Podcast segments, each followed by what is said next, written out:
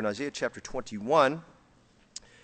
And Isaiah 21 is a series of chapters dealing with God's message to the nations. And uh, we're going to see three of these nations mentioned here, but only going to look at one tonight. Isaiah chapter 21. If you don't have a King James Version Bible, look to your neighbor next to you. And if they have one, I'd like you to share it with them. And uh, folks, if you can look around, someone next to you doesn't have one, you share your King James Version Bible with them to help them find their place. Amen if you're there. Look at verses 11 and 12. I'm going to read them very carefully, and I want you to circle some words tonight before we get into preaching here. We're going to do a study, some preaching, a little bit more preaching, a little more study tonight. Verse 11, the burden of Duma. Circle the word Duma. Circle the word Duma. The burden of Duma. God's word in speaking to these groups of people, it was a heavy message. The word burden means something heavy. The burden of Duma, he called it to me out of Seir. Watchman, circle the word watchman. Watchman, would you notice a question? He called it to me out of Seir. Watchman, what of the night? Again, watchman, what of the night. The watchman said, The morning cometh. Praise God for that. Amen. But then he didn't finish. The morning cometh, and also the night. If ye will inquire, inquire ye. Return, come. Our Father, tonight, So thankful for Heritage Baptist Church.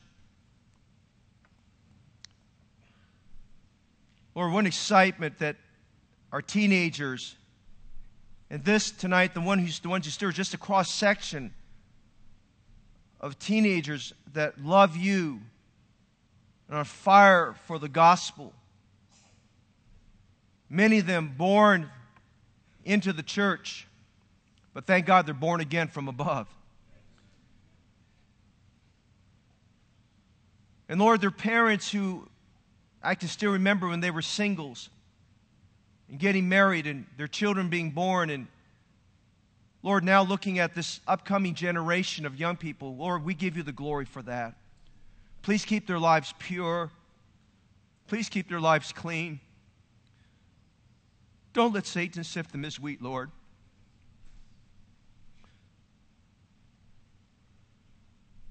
Help them to be steadfast and unmovable, always abounding in the work of the Lord. I pray that you help their parents to be steadfast and help all of us tonight to be steadfast in the work of the ministry. Lord, we've seen so many wonderful days these last few months. God, so many things you're working. We thank you tonight for your people sacrificially pledging $483,000 for the next 12 months for missions. And I certainly pray, Lord, that we need to find more missionaries that we can support that are worthy, God, of the work of the support from God's people who will do a great work for God. We need to be sensitive, Lord, to projects that are going on and even partner with some of our missionaries and trying to see new endeavors started. So tonight, Lord, as we look at that, it all comes together with this passage. I know we're off series for a few for, for tonight, maybe even next week. But tonight we need to hear from you and the story here in Isaiah 21 the message contained herein. I pray you'll help me tonight. I have not preached from this chapter before. Lord, more than I've studied and prepared, Lord, they need to hear from you. And these are your people and the sheep of your pasture. And I pray that God, you'd feed their souls. But at the same time, as you feed the souls of your people, help me through this, that you would help me to take the oversight and lead your people in the right paths tonight. And we pray this evening that, God, that your people would be loved and yet your people would be challenged and charged and energized tonight meet every need that's here. I don't know every need tonight. I know that, Lord, we've got a myriad of needs, but you meet the needs tonight because your word is able to do so. Bless the service tonight. May be an unforgettable moment, we pray in Jesus' name. Amen. You may be seated.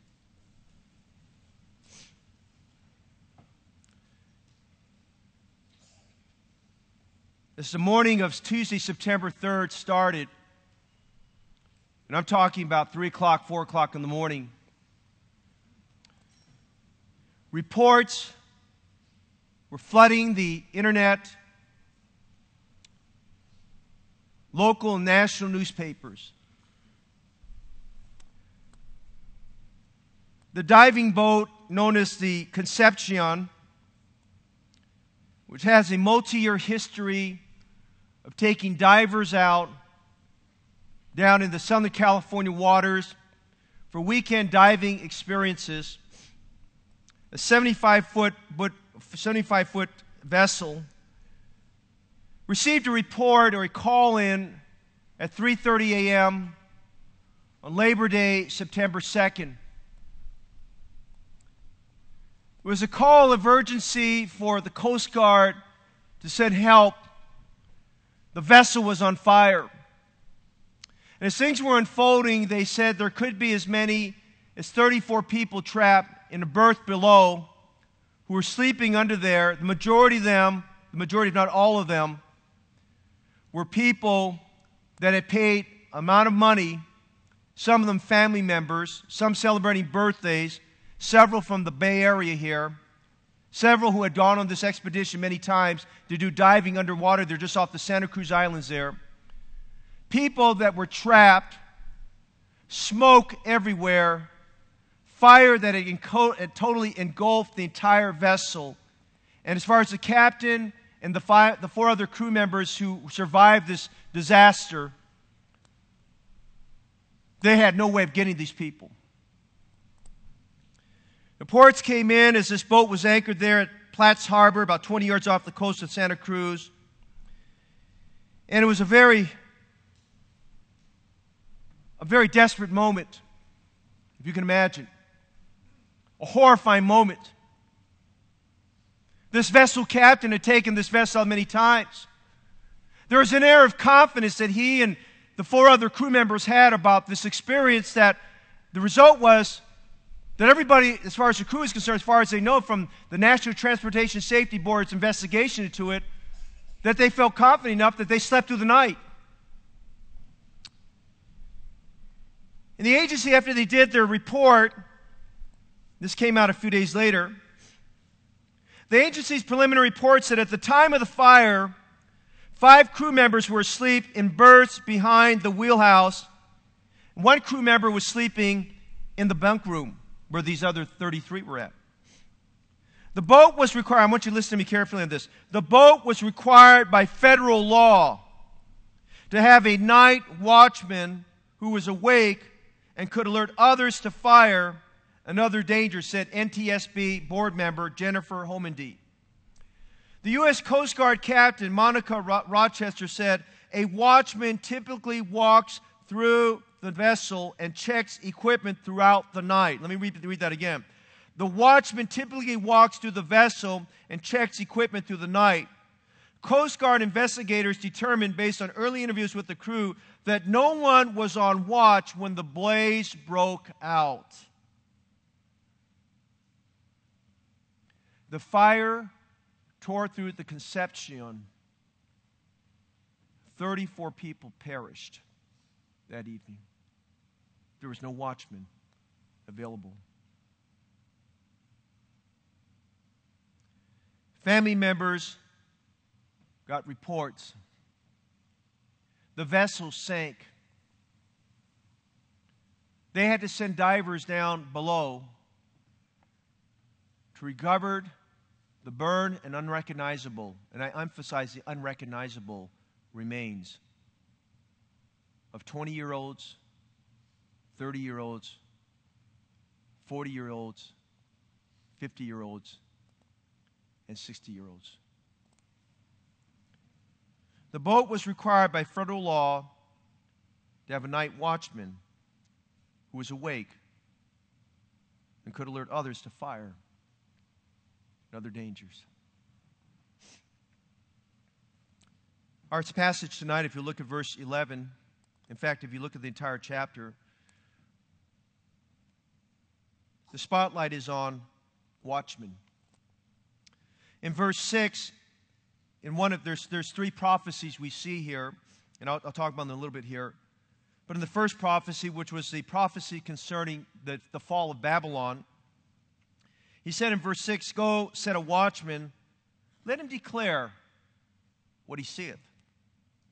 And he did so. We get to verse 11, and we actually see there's two watchmen. There's a watchman of the people of God who is being beckoned to by a watchman on Mount Seir who was an Edomite. And he asks the question, and you can imagine this in your mind, shouting across a large area of land Watchman, what of the night? Watchman, what of the night? And that's our question tonight. What is a watchman supposed to be doing? I want you to notice this evening the responsibility of a watchman. The responsibility of a watchman. When you look up in the Word of God, oh, you always want to start with the Word of God and find out what the Word of God has to say about this because there's the secular meaning and then there could be also the scriptural meaning. And there's two different words we find in the Bible, in the Old Testament especially, that define for us this word watchman. One word, which is a predominant word that's used in most instances, is to, it defines a watchman as one who's to look about, to keep watch, to peer into the darkness, to spy, to observe, to watch closely. I will use this word, which is going to be part of my outline tonight. We would say that that definition of a watchman is to do entire surveillance I was someone who is responsible for doing detailed and entire surveillance. Another definition, which is the word that's being used here in verses 11 and 12, is a definition that says that's even stronger. It implies to keep, to protect, and to even save lives.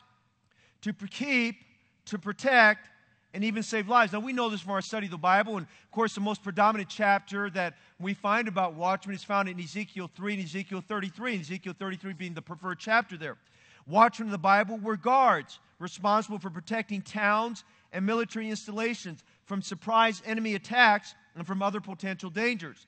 Ancient Israelite cities often stationed watchmen on high walls or in watchtowers, okay? So you'd have for the protection of the city. In many cases, it would also be for the protection of a vineyard. We will read some of that in Scripture tonight. But they were positioned high enough above everything else so they could have clear visibility and the ability to see.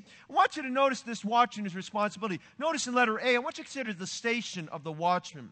Now, the station was the post or the position where he was required to stand watch. Let me give you some scriptures tonight. In 2 Samuel 18:24, David, of course, was in this chapter is, is running from, is, is away from the kingdom, and he's, he's trying to get away from Absalom. And David has perched himself at a place where there's a watchman. And the Bible says in 2 Samuel 18:24, David sat between the two gates, and the watchman went up into the roof over the gate unto the wall and lifted up his eyes and looked, and behold, a man running down. So we find a story where David is at a place, he's away from home. There's a watchman that climbed on top of the roof of a dwelling place, and there on the roof, it gave him enough of a vantage point. That was his station as he looked. The station was a watchtower, a wall of the city in most situations. Whatever it was, I want you to listen tonight. Whatever it was, the watchman had to be able to have a 360 degree view wherever he was at.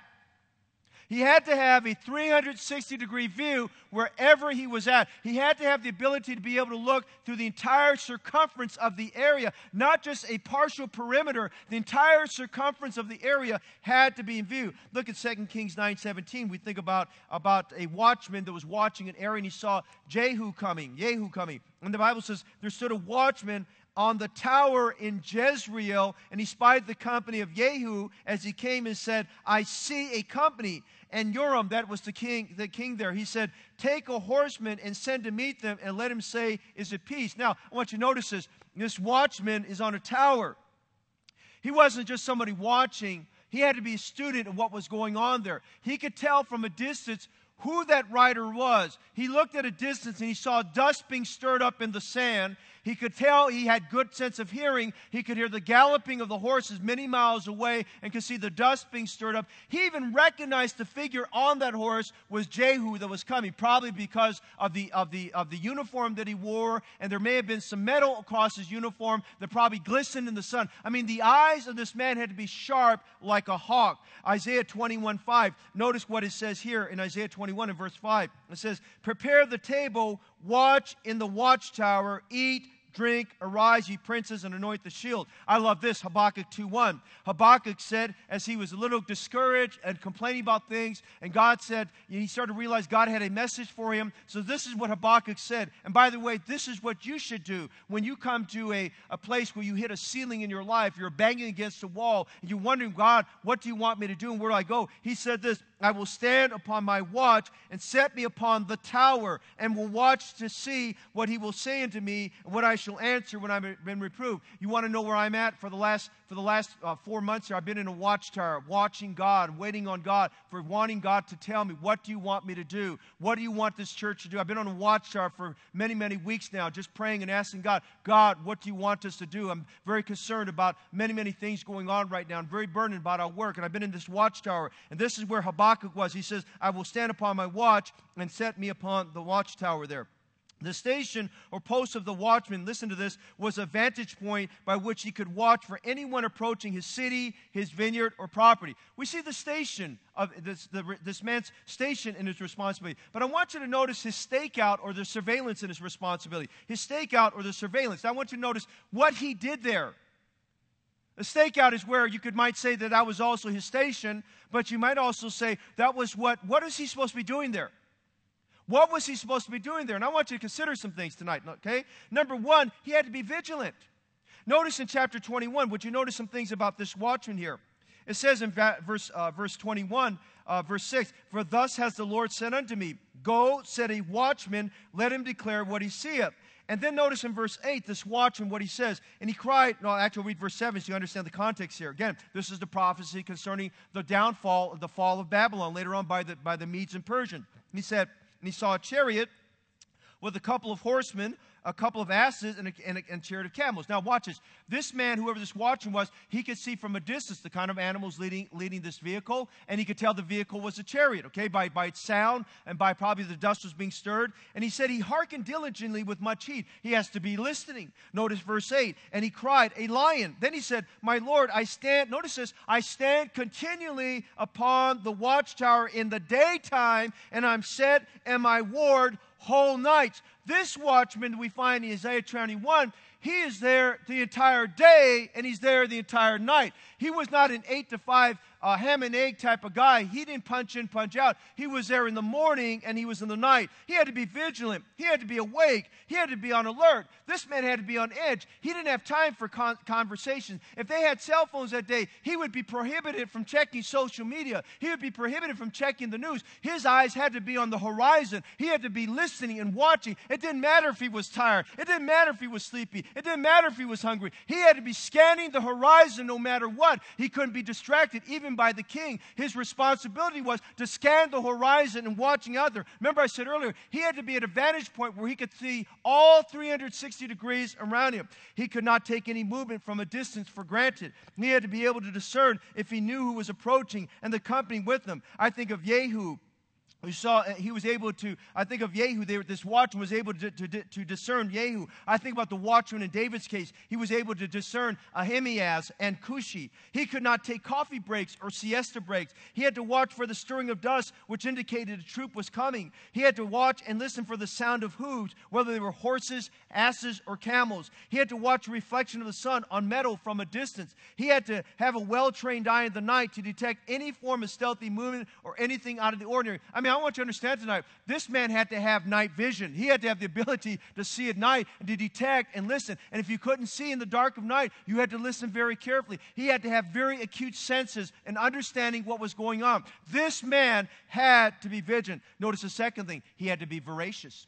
He had to be truthful, okay? Uh, any movement required actions part. Look at chapter 21, this watching there reporting about what he saw. He gave a accurate report. He gave a truthful report. Listen, watchmen are not supposed to give a sparse report. I went over, I went, one of the things I was covering with staff this week, we are talking about reporting, and I talked about the importance of reporting and sharing information and communications, things of that nature there. And all of us can improve on that area there. But I want to remind you here, this man could not give sparse reports. You know, we, sometimes when we respond to somebody, we might put an emoji on something like that right? We'll put a thumbs up saying, hey, I agree with you, that's okay, that's good, things like that. Uh, you, you couldn't do that if you're watching. You had to give a full, detailed report. You didn't give a story, but you'd have to say something like this I see someone approaching, and this is what I see. You had to give a veracious report, a truthful report. Listen to what Habakkuk said I will write down what he says to me. By the way, when's the last time you wrote down something God said to you? Are you writing down tonight what he's saying to you? I'm just saying tonight, when he, when he, when he did these things, he had, when he saw something, he could not skip details. When he saw something, he could not give his version of what he saw. He had to be truthful and veracious. Hey, he had to be vigilant. He had to be veracious. Hey, listen, he listen, he had to be vigorous. This man could not be a deadhead. How many know what a deadhead is? Amen. He, had to, he couldn't be passive. He had to be excited. He had to be someone that was, that was on guard there. He had to be someone passionate about his watch. He had to cry aloud and he had to sound the trumpet. He had to be loud in his report. He could not, he, he had to have a sound of concern or a sound of comfort, one or the other. I mean, notice the report here that we read, and I'll get into this a little bit more in our second point here, but notice the report of this watchman. The watchman said, The morning cometh and the night also. Now, in that, he has comfort, but he also has concern. He has conviction, and at the same time, he has consolation for, the, for, for this report here. And so you'll notice that the watchman had to be vigorous in his reporting. He could not give an uncertain sound, he could not leave any uncertainty in someone's heart about the report he was giving. I'm just saying, this man had to be vigorous. We see the responsibility of a watchman. He had a place. He had a station. He had a stakeout. He had to give a report. He had to be voracious. He had to be vigilant. He had to be vigorous. Listen, this man was in it because the safety of a city, the safety of a vineyard was at stake if this man failed. We see this man's responsibility. Notice number two, would you notice this man's report?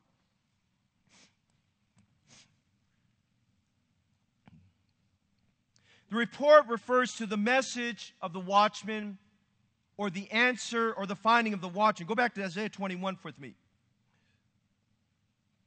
As I mentioned earlier, we, Isaiah 21 is a series of chapters. And I think they start after chapter 15 or chapter 16 or so.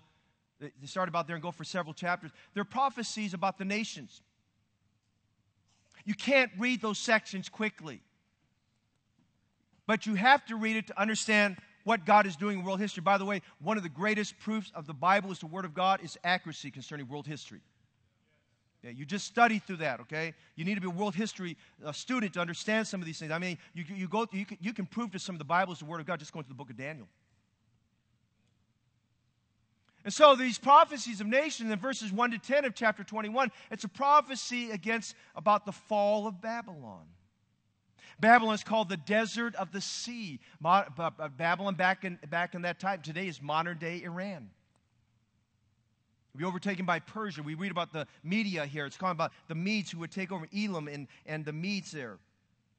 In verses 13 to 17, the prophecy is called the burden upon Arabia. It's the burden of God upon the, the, the, the Arabs. There's a prophecy against the dwellers of Kedar. Kedar is taught, you know, you read a lot about Kedar. It's, it's talking about the Arabians there, those who dwelt in the desert there. And, and they talk about the tents of Kedar and things like that. These were, these were nomadic men that were traveled many distances. But in verses 11 to 12, which is our context tonight, notice we see the burden of Duma. I want you to see some things about this tonight in this report. I want you to notice specifically the watchman was was, was he's given a report concerning Duma. Now, uh, I'm going to give you some things that we're going to learn some things that. Notice, notice number one, we see that this message centers around a community of people.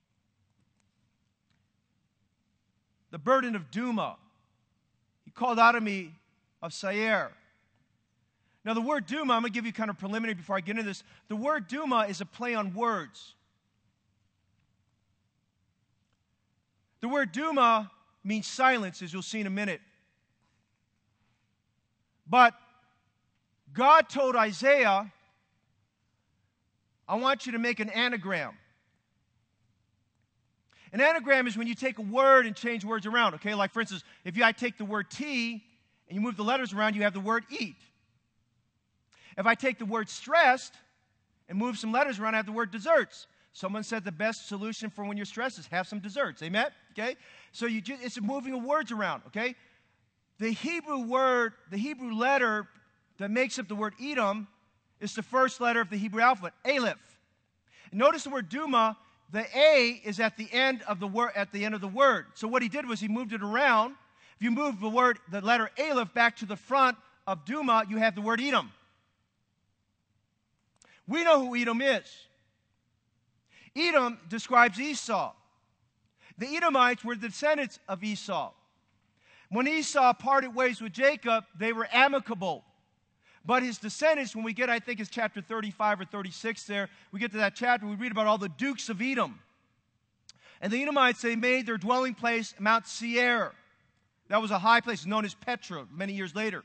Later on, they went from, after different conquests and things like that, if you study your history there, the, the, the, uh, the, the Edomites were known as the Edomians, and they were, they were, the area of, of Edom was called Edomia. The most famous of the Edomians was the Herods, the King Herods there, if you remember that, because Herod was an Edomite by blood.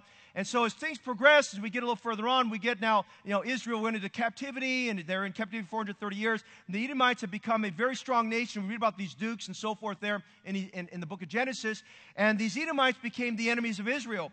And you work your way down, and notice if you would, in, in Numbers chapter 20, verses 17 21, we have, after we get out of Genesis, we have one of the first instances there of how the king of Edom uh, became, a, a, became a problem to the side of Moses and the Israelites. And it's here, as Israel is making their way, that the king of Edom, remember this, refused passage to Israel through their area there. Look at with me, Numbers chapter 20, verses 17 to 21. He said, Let us pass, I pray thee, through thy country. We will not pass through the fields or through the vineyards, neither will we drink of the water of the wells. We will go by the king's highway. We will not turn to the right hand or to the left until we pass to the borders. Now, I love that verse there because Moses basically saying, Listen, we won't cause you trouble. Please let us have passage. Please let us go through. He, he did the right thing. He asked for permission, okay? He was being very courteous. He wasn't trying to bypass things. He knew that he'd have some trouble there. He, there he's one, one of the many men of the, the nations of the mountains that they had to deal with. The Canaanites were dweller in the mountains, and they had to deal with them, and the sons of Anakim, people like that. And the Edomites were a different kind of nation there. And he went to him. He says, Please let us pass through. We won't go through your fields. We won't go through your vineyards. We won't drink your water from your wells. We will mind our way. We'll go by the king's highway, which was a major thoroughfare that people went through. And Moses was hoping that he would get permission to go through the king's highway. And here's what the king of Edom said in verse 18 Thou shalt not pass by me, lest I come out against thee with the sword. And the children of Israel said unto him, We will go by the highway, and if, and if I and my cattle drink of the, of the water, I will, then I will pay for it. I will only, without doing anything else, go through on my feet. He says, Listen, if we even have to drink somebody charge water, we'll pay for it. Please, we just don't make us go a roundabout way. I've got three million people with me. I've got children and elderly and people that are sick. Don't, don't make us go another way. Listen, if somebody by chance they're thirsty, they touch water, we'll pay for it. We've got money, we'll take care of that. But the king of Edom, this is what he said in verse 21. Thus, Edom uh, verse 20, he said, Thou shalt not go through. And Edom came out against him with much people and with a strong hand. And Edom refused to give Israel passage through his border, wherefore Israel turned away from him. Edom was hostile against Israel. They were adversarial to Israel. Edom and Esau are always a picture of the flesh. The flesh lusteth against the spirit, the spirit against the flesh. These two are contrary one to the other. Yes, Esau and Jacob had the same parents, but they had two different natures. One represents a picture of the spirit, one's a picture of the, of the flesh. Edom is a picture of the flesh. Now, notice, if you would, here, that the trouble just didn't end there. Later on, we read about King Saul and King David having conquests over the Edomites. In fact, we read about Joab conquering 10,000 Edomite soldiers. The Edomites had a deep seated hatred against the Israelites. The Edomites hated them. We see a message to, the, to this, this country of Edom. Edom, as we get here to chapter 21 of Isaiah, now Israel is much more advanced during this time. The king on the throne at this time may have been Hezekiah when this all happened, or could have been King Ahaz or King Hezekiah. And so the Edomites, this message, the Edomites are well occupying Mount Seir, and they're crying out here in verse 11. They're saying, they say, Watchmen, what of the night? Watchman, what of the night? So, this, this message that God has here begins with a message that God has, this burden, this heaviness concerning Edom. Now, notice, if you would, as we continue on, we see this community. Notice this message was to a specific group of people. It was to the Edomites. It wasn't to the Arabians. It wasn't to the Babylonians. It wasn't to Israel. It was to a specific group of people. Please understand something tonight. When we study the messages of God, we study how God speaks. God speaks to people. God does not. Now, the only time we have God speaking through an animal probably was the situation having to do uh, later on in Numbers there with the prophet, with the prophet Balaam, and God spoke through his donkey there. But God's message is to a people. God has a message for our homes. God has a message for our church. God has a message for us individually. I think of I think of Ehud as he came to King Eglon. He said to him, I have a message from God to thee. I think about the fact that God has a message to his church each and every week. It's a church that's a vital message, an encouraging message. I think about the fact that God has a message to the world. He has a message to the nation. He has a message for the world to get saved. Uh, God, God used, uh, had a message to cities. I think of Jonah going to Nineveh, and he went to Nineveh and brought Nineveh a message. I think about Peter going to Jerusalem and bringing Jerusalem message. I think about Paul going to Derbe and Lystra, Philippi, Thessalonica, Berea, Athens, Corinth, and Ephesus, many other places. God had a message for those cities. He has a message for individuals. Jesus had a message to Zacchaeus. Jesus had a message to others there as well. He had a message for the woman at the well. Philip went to, to an Ethiopian man who was traveling through Gaza. He had a message for him. Paul had a message for the jailer of Philippi. God has a message for people. God has a message for you. God has a message for me. Never come to church. Never approach your word, the word of God, as if there's no message. There is a message for you. God, God says, I have a message from God to thee. Hey, tonight we better be listening to the message of God. We better be listening to the voice of God. We better listen because if you don't listen to the voice of God, you might miss God's will for your life. You don't listen to the message of God, you could find yourself missing the boat on something there or finding a spiritual remedy for your life that you need. God has a message to people. They said the burden of Duma. So notice this out. We notice something else here. There was this message to the people, this community of people, but notice this message had a title. The title of this was The Burden of Duma. The Burden of Duma.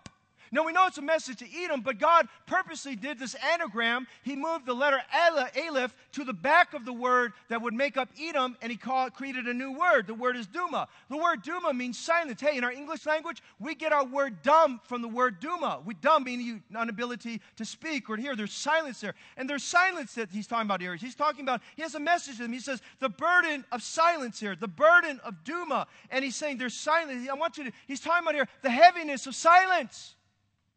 The heaviness of silence. Hey, brother and sister Christ, there's the silence of the grievous. In Psalms 32, verse 3, listen, he says this When I kept silence, my bones waxed old through my roaring all the day long. What's he talking about there? Well, if you go to Psalm 32, verses 1 and 2, it says, Blessed is the man whose transgression is forgiven, whose iniquity is covered. You know that verse there. It was David exclaiming and excited about the fact he had, he had written Psalm 51 about the confession and contriteness he had to have towards his sin. But then in Psalms 32, verses 1 and 2, he's excited and he's enthused about being forgiven of his sins and being washed of his sins. Hey, brother and in Christ, there's no cleaner feeling, there's no better feeling than know that your sins are washed away. And he says, Blessed is the man whose sins are covered, whose transgression is forgiven, whose iniquity is done away. I mean, he talks about that. But then David goes backwards a little bit in verse 3, and he says, When I kept silence, when I just held it inside of me. And he's probably talking about during that one year of grievous that grievous time he had, he was holding back in his heart that he knew he committed some grievous sins. He had a man murdered. He took that man's wife. He married her. All the things. David was holding that back. And David said this. This is what he felt. He said, When I kept silence, my bones waxed old through my roaring all the day long. There's the silence of the grievous. And I tell you tonight, if you're struggling with some sin that you're keeping to yourself, if you're struggling with some sin in your life, something that you have not confessed before God, something that keeps recurring, you say, I've confessed it, but it's still bothering you. You didn't confess it and you weren't contrite. If you haven't got it right before God, you're inside of you, you know this. Inside of you, you're roaring all the day long. You know you've got sleepless nights. You know it bothers you. You know you're stressed out. You know it's bothering you because the demons are working against you and saying, You're no good and look at what you're doing. And you know you need to get right, but you're more worried about what the opinions of men will say more than the cleansing from God. And I'm going to tell you tonight if you're in the fear of man, the fear of man bringeth the snare, but whoso putteth his trust in the Lord shall be saved. And I'm saying to you tonight, if you've got something there inside, you're roaring all the day long like David, there's the silence of the grievous. I would make my way to the seat, I would make my way to the altar, I would shed some tears before an almighty, loving God and get my sins washed away and get cleansed and purified tonight. Because listen, you're just going to keep on roaring all the day long inside your heart. You're going to age inside. Look what he said here. He says, My bones wax old through the roaring all the day long. You not be, not be aging on the outside, but I'm going to tell you right now if you're living with hidden sin and unconfessed sin and you're living in grievousness, there's the aging that goes on inside of you because of that. There's a silence of the grievous, but would you notice there's a silence of the grave? In Psalms 115, verse 7, the dead praise not the Lord, neither any that go down into silence. Hey, you better praise God now because when that moment comes, they close that casket and put you in the ground. your opportunities for praising God in this life are over. Hey, if you're going to win some souls for Christ and you're going to help make Friend Day a great day, not for the pastor, but for the glory of God, if you don't do it now, you miss that opportunity, and the Lord takes you home. When they close that casket, they say goodbye for the last time, and they bury you six feet under. Listen, there's a silence of the grave. You will never have another opportunity in this life again. There's a silence of the grievous, there's a silence of the grave, there's a silence of grace. The silence of grace. It's appointed men wants to die, and after this is the judgment. Hey, listen, listen. You don't get saved you don't get saved. Or let me put it this way for God's people if our loved ones don't get saved, when they breathe their last breath, the reaches of grace cannot reach out to them anymore. There's a silence of grace. And so there's burden of Duma. This burden of Duma. Edom knows God's judgment's on them. By the time this is written, they've experienced defeat at the hands of Saul in their history. They've experienced defeat at the hands of David in their history. And now they're at this place where either Ahaz or Hezekiah is king. They know something's coming down. The burden of Duma is the heaviness of silence. They said, Man, you know what? God's got a message against the Babylonians. And God's got a message later on about the Arabians, a heaviness about them. He must have a message for us. And so they cry out. There's this concern. We see this concern. They're, they're burdened, they're concerned. So there's, there's a watchman. Notice it says, He calleth to me out of Seir. That's not God. That's a watchman from the Edomites who's somewhere on a precipice in Petra, as we know it, or Mount Seir. He's on this He's on this precipice somewhere, probably on a mountain peak, probably like a half dome, probably somewhere where, he, where his shout could be echoed and be very audible. And he has this question Watchman, watchman, what of the night? Watchman, what of the night? What he's asking is, he's asking twice. He said, Watchman, he's calling out to, to the men of Israel, the men of God, the watchmen of God, who may have been Isaiah in this case. He's saying, Watchman, how long is the night? How much longer do we have? What of the night? What about the night? What of the night? Well, in other words, what, what, uh, is, is, the, is, the night, is the night still going on? I mean, when, when, when's dawn coming? When's the sunrise going to come? What, what, what of the night? He's asking there. Listen, night is when there's darkness. He's asking the question, how much longer will the night go? How much more night do you see, watchman, there? Night is when there's darkness. Night is when there's darkness. Listen, sin has a night. Sin has a night. When Saul sought advice from the witch of Endor, he ate a meal at her house, and then we're told he went away in the night. We're told of Judas when he took the sop from Jesus, he went out into the night. Sin has a night. In Proverbs chapter 7, we read about a youth, a young man, a young, who's naive, who brought a bunch of money with him. I think he was a young working man, a young career man. And he purposely went down the street of a woman called the stranger in the night, a strange woman. She was a harlot. He went down the street. The Bible specifically says he went to the house of the strange woman. But this is what it says In the twilight, in the evening, in the black of the dark night, things bad happen in night. Sin happens at night. Sin has a night. I remind you tonight, sin is filled with darkness. Men love darkness rather than light. Sin has a night. Hell has a night. Hell has a night. Hell is described as a place of outer darkness, weeping and gnashing teeth. Let me, let me correct something for you tonight. People, people say, Well, I'll be with all my friends. You may hear their voices screaming, but you will not be fellowship with anybody. You're going to be in complete darkness. You're going to be gnashing in your teeth.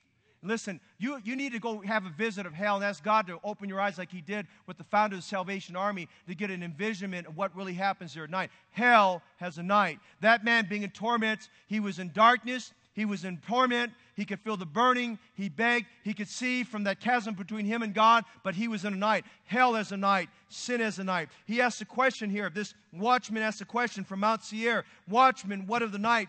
What do you see from your watchtower? Watchman, he says, Listen, where I sit all I see is darkness. Where I stand, I can't see anything. But what about you? What of the night? You've got trained eyes, you have trained ears. You're, you're known as a good watchman. The Israelites were known as men that knew how to see well and listen well in the dark and in the day. Look at that watchman down here in verse 8. He said, My Lord, I stand continually upon the watchtower in the daytime. I'm set in my ward whole nights. Edom has heard the prophecies about, about its future, and they know that their time is coming. They know that they're in the night. They want to know how much more night before dawn comes. When's there a dawning? Is the sun going to come up in the morning? They want to know that. They want to know what's happening. Hey, remind you tonight, this evening, we have a responsibility. Sinners want to know the answer to the question. They may not know the question, they may not have the right question, but they want to know the answer to the question. They want to know what of the night. Now, there's a lot of questions that go around the world, and they're all the wrong questions. People want to know what rate of return did you make on your money? People want to know, are we headed to a recession? People want to know, when's glo- when can we reverse global climate? They want to know, when are we going to elect a new president? They want to know, when are we going to repair the roads? They want to know, when are we going to cut down the trees? They want to know, when are we going to do this? And when are we going to do that? And what about this? And what about that? Hey, listen, the question is not, what's on my bucket list of places to see? And the question is not, what company's the next Amazon to invest in? Those are not the questions. The question is, what of the night? How much more night is there? How much is there? Listen, it wasn't the man of God telling the, the sinner that there was night. It was the sinner coming to the man of God and saying, What of the night? I know I'm in darkness. I know there's trouble coming on the horizon. What of the night, sir? Is there any hope? Is there any time? Is there light at the end of the tunnel? I'm telling you tonight, beloved, there is the dark of night. That man, as a sinner, was concerned. It's the dark of night. Listen, the night cometh when no man can work. But where there's a concern, what you notice, there's a communication.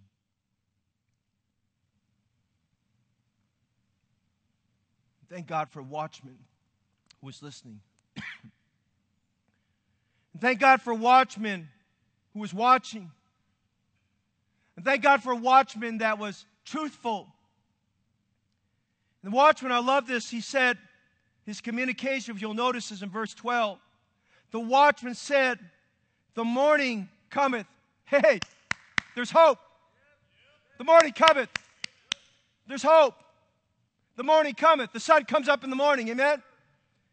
Weeping may endure for a night, but joy cometh in the morning. Jacob wrestled with the angel in the evening, but morning came and he was changed. He was a new man. His name was changed to Israel. Jesus was buried in a borrowed tomb, but bless God, before the dawn came up, Jesus arose early in the morning. Amen. Hey, there's hope. The morning cometh. Hey, my favorite time is the morning. I love getting up in the morning. I love mornings. I may be a little tired and sleepy there, but once I get going, the, get the body going there, I love the mornings. I love to get my coffee brewing. I love the smell of coffee in the morning. You're saved if you love the smell of coffee in the morning. Amen. And I'm talking about the way I make it. I'm talking about taking, taking two, two, two, two spoonfuls of San Francisco Bay French roast coffee, two parts of that, and one part, I'm giving you a formula here to help you tonight. You'll get saved if you do this tonight, amen? And so one part of Dunkin' Donuts, and you mix it up together, and I pour a carafe of, wa- of water in that thing, and I've got enough coffee there to, man, I could send you to the moon, amen? I mean, it'll get you all wired. It's great stuff, and the smell of coffee permeates the room. I mean, I love the morning like that. I love my morning breakfast. You say, what's your morning breakfast?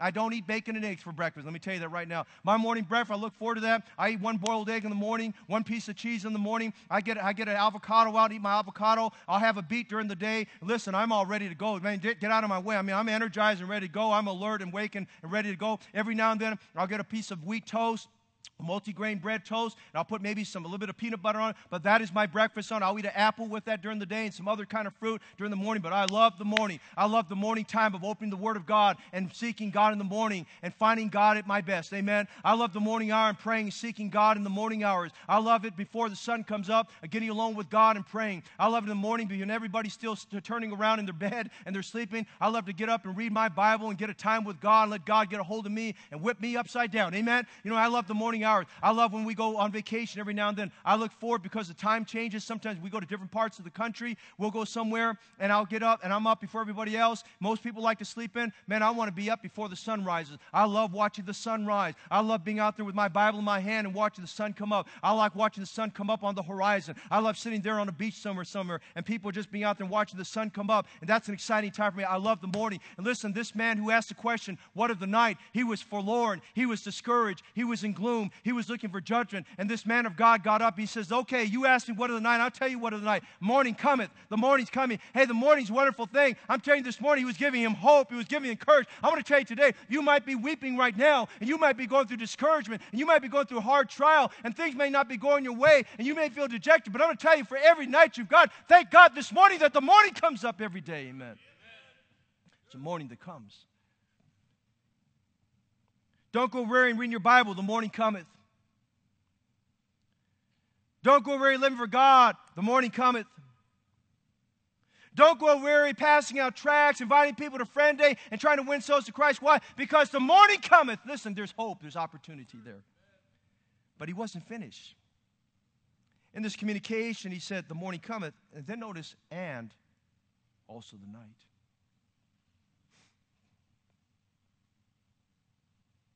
He said, Sir, the morning's going to come. You've got a time to repent. You've got a time to turn to God. That's what he talked about later on. But he said that opportunity is going to be gone. He said, The morning cometh, but then there's coming the night. Remind you today opportunities are a limited window of time, it's a space of grace.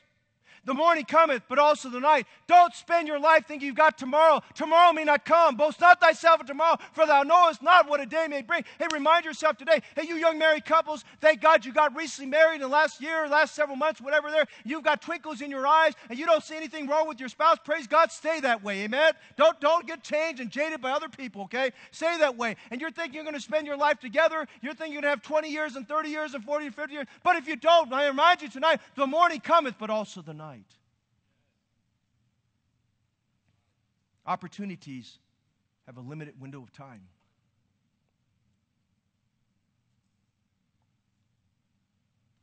The call of missions is beckoning, but there's also the night.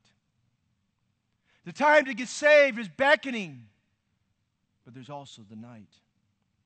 Hey, the call to surrender to preach is calling, but there's also the night. And then you notice in this communication, notice this.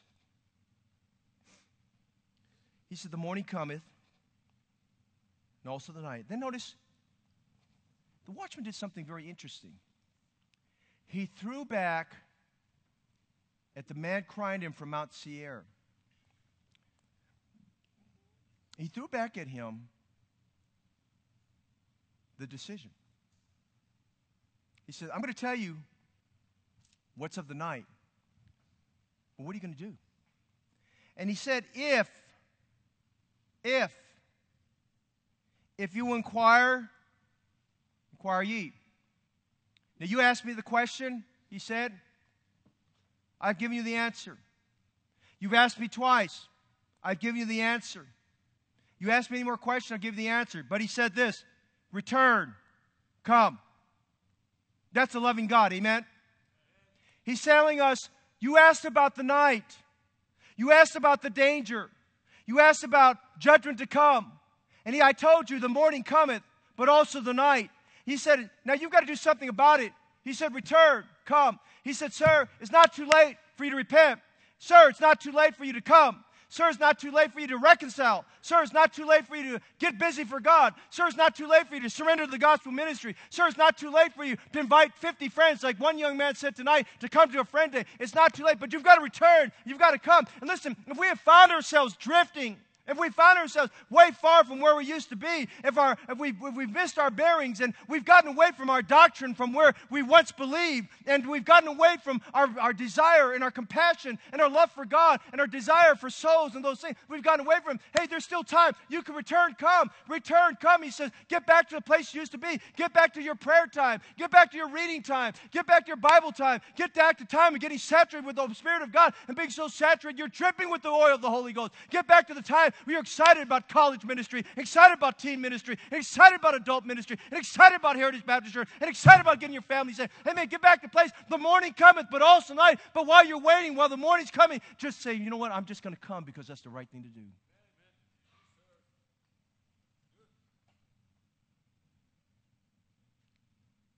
What an invitation. Return, come.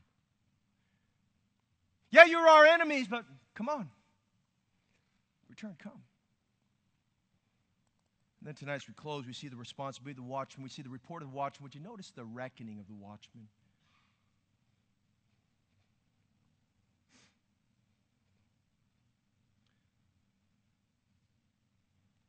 A watchman has a high level of accountability for his role.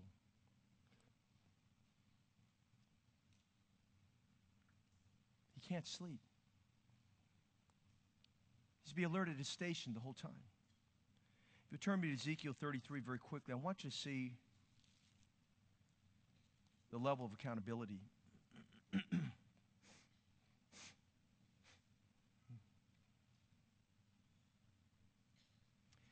But you notice verses 6 and 8, Ezekiel 33. But if the watchmen see the sword come, now I want you to understand and visualize with me what does he mean the sword come? Watchmen watch for the glistening and shining of metal from a distance. Sun rays touching a saber. And he said, If the watchmen see the sword come and blow not the trumpet, and the people be not warned, if the sword come and take any person from among them, in other words, he had the opportunity to warn the city but he did, and he put them at risk. And the sword came, this invading nation came, and take any person from among them. He is taken away in his iniquity. But he said this, God said this, but his blood will I require at the watchman's hand. Verse 8, when I say, uh, go verse 7, so thou, O son of man, I have set thee a watchman to the house of Israel. Therefore thou shalt hear the word of my mouth and warn them from me. When I say to the wicked, O wicked man, thou shalt surely die. If thou dost not speak to warn the wicked from his way, that wicked man shall die in his iniquity, but his blood will I require at his hand. Would you notice, number one, there is doom. There's doom. Eye for an eye, tooth for tooth. God says, as a watchman, if we don't blow the trumpet, if we don't warn the wicked of his way. His blood will I require at thy hand.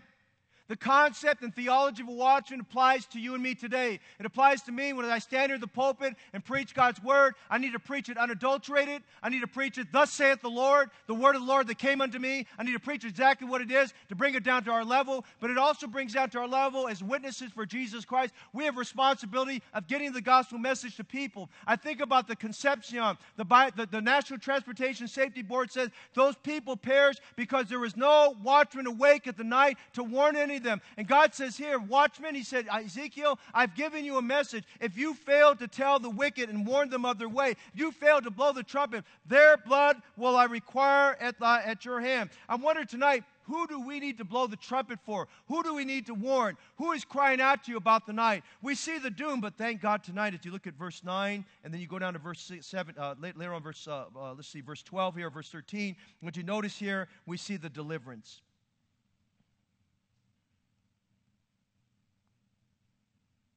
On one end, there's doom, but on the other, there's deliverance. Verse 9 Nevertheless, if thou warn the wicked of his way to turn from it, if he do not turn from his way, now then you told him what to do, he shall die in his iniquity, but thou hast delivered thy soul.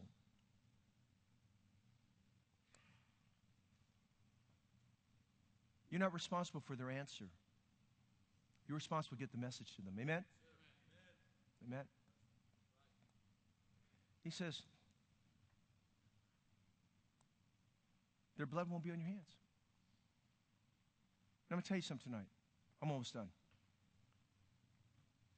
The prophets and preachers of the first century, that wasn't a concept for them. Listen to me. That wasn't a concept, that was a conviction. Because you get to Acts chapter 18, Paul's down at Corinth. Corinth was a tough city, it was a hard city. Paul got discouraged at Corinth, if you read the context there. And in verses 5 and 6 of Acts 18, it says, When Silas and Timotheus were come from Macedonia, Paul was pressed in the Spirit. I pray you'll be pressed in the Spirit. And he testified to the Jews that Jesus was Christ. And when they opposed themselves, and by the way, every time someone rejects the message, they're opposing themselves as well as God. When they opposed themselves and blasphemed, he shook his raiment and he said to them, Your blood be upon your own heads. I am clean. From henceforth I will go to the Gentiles.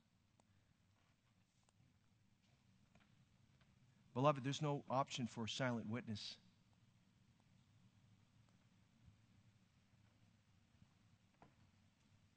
If we don't warn them, their blood is on our hands.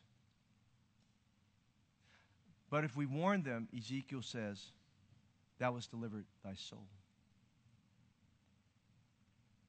Watchman, what of the night? Watchman, what of the night? The National Transportation Safety Board determined that 34 people perished because the watchmen were asleep. Wednesday, April 10th, 1912, launched the maiden voyage of what was known as the world's indestructible vessel, the Titanic. They said she can make it through an iceberg. There's no ship stronger than that. And the captain of the ship was so confident in the, the ability of that ship. He didn't tell anybody else this, but this was in his log. I'm going to try to get us from the Atlantic, across the Atlantic, from London, from, from England, excuse me, all the way to New York City Harbor one day earlier than I told everybody. That's quite ambitious. The fourth day they were there,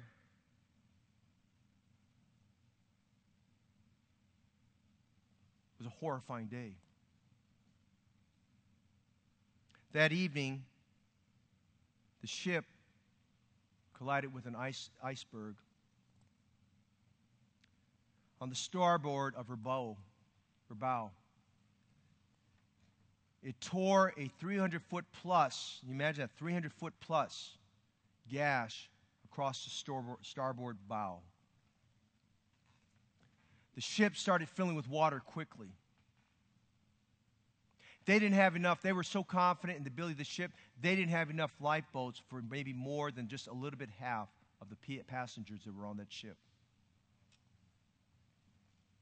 Water was rising. The ship started sinking.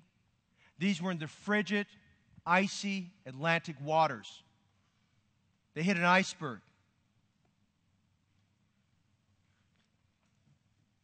There were a lot of celebrities that were on that boat, on that ship. A lot of wealthy people. There were a lot of unknown people on there too. On the second berth was a man that was unknown to the rest of everybody else that was of high society on that ship. His name was John Harper. John Harper was a preacher of the gospel. He followed the steps of Charles Spurgeon. John Harper was a preacher of the gospel on that ship with his six year old daughter, making his way because he felt so confident, as well as everybody else, that he'd get there safely. He was on the way to New York City Harbor to eventually make his way by train to Chicago, Illinois, where he was to take the pastorate of the Moody Memorial Church that Dwight L. Moody had started. He was following in the path of men like D.L. Moody and R.A. Torrey. John Harper was a soul winner. John Harper was a man of God. John Harper was on that ship, and as soon as they found out what happened, the captain knew who John Harper was because he was famous in England as a preacher of the gospel because he was following in the footsteps of being, being of the same mold as, as, as Charles Spurgeon. And let me say tonight, preachers ought to be of the same mold. Men of God should be of the same mold. You don't need this deviation because the trends have changed and times have changed. If you've changed that, there's something wrong. You're either reading out the wrong Bible or you're talking to the wrong people. The captain called John Harper up and said, Mr. Harper, Reverend Harper, we're in trouble. We got a big gash in this ship. It's filling with water. We're not going to make it. We're trying to keep calm here we don't have enough lifeboats for all these people on this ship. I need your help. He said, Mr. Harper, I want you to help give assurance to people and help us because we have to make some hard decisions. And so Mr. Harper was entrusted with, among many other men, of trying to help organize the people because basically what it meant that, that there would be separation of families and they would try to get the women and children on the boats first. And many women, when they found out what was going on, they were horrified. They said, put the children on those boats. I'll stay with my husband. If my husband goes down, I'm going down with my husband. such loyalty. They lowered the last lifeboat. Some around 1,500 people made it on those lifeboats. They lowered those lifeboats in the dark of night in those frigid, icy cold Atlantic waters. The ship was going, was going up. It broke. It split in half. Hundreds, maybe hundreds of people fell overboard in the water that were left over on the ship the remaining passengers.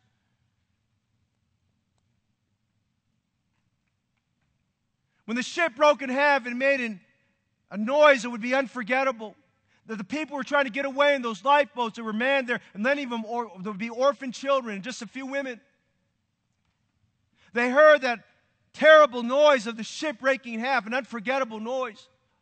And they heard the cries of people falling off that ship, falling into those frigid, icy waters in the dark of night. the very top deck with John Harper, trying to encourage people and telling people they better get saved.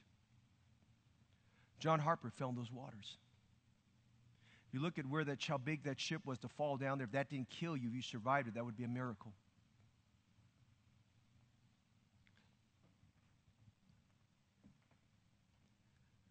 Man was bobbing up and down in the water. As soon as you hit that water, your teeth were chattering and you'd be shivering because of the coldness. They say most people may have died from being frozen before they drowned. This man, his heart is palpitating. He's in great fear, wondering if he's going to perish in this, just like everybody else that's in that water. And there's confusion, there's debris, there's fire in the ship that's remaining, the part of the ship that's remaining up in the water. There's all this confusion going on, cries that were horrible cries out in the darkness. People inability because of the darkness, the inability to see each other. They could hear each other, but they could not see each other. Women wondering, I wonder if that's my husband that I hear. This man bobbing up the water felt this big bump behind him. Boom.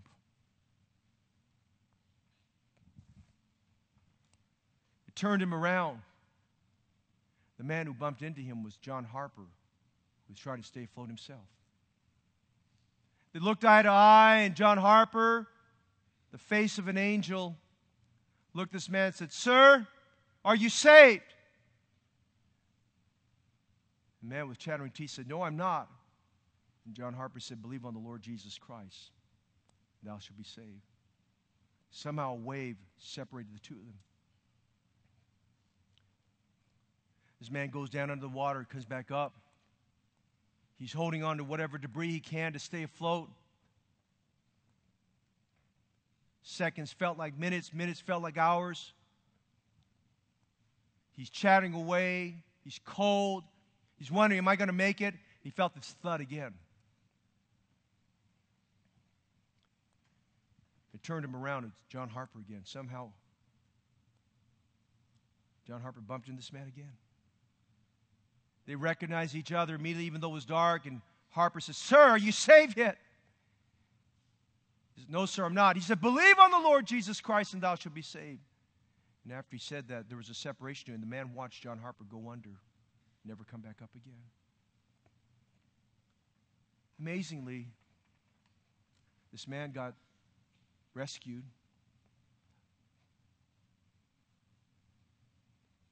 And then on that survivor boat,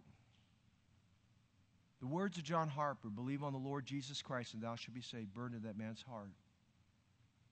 And there in that boat, while everybody else was chattering and crying, by faith he repented of his sins, and by faith he received Jesus Christ as his Savior. That man wrote a track. It was entitled, I was John Harper's last convert.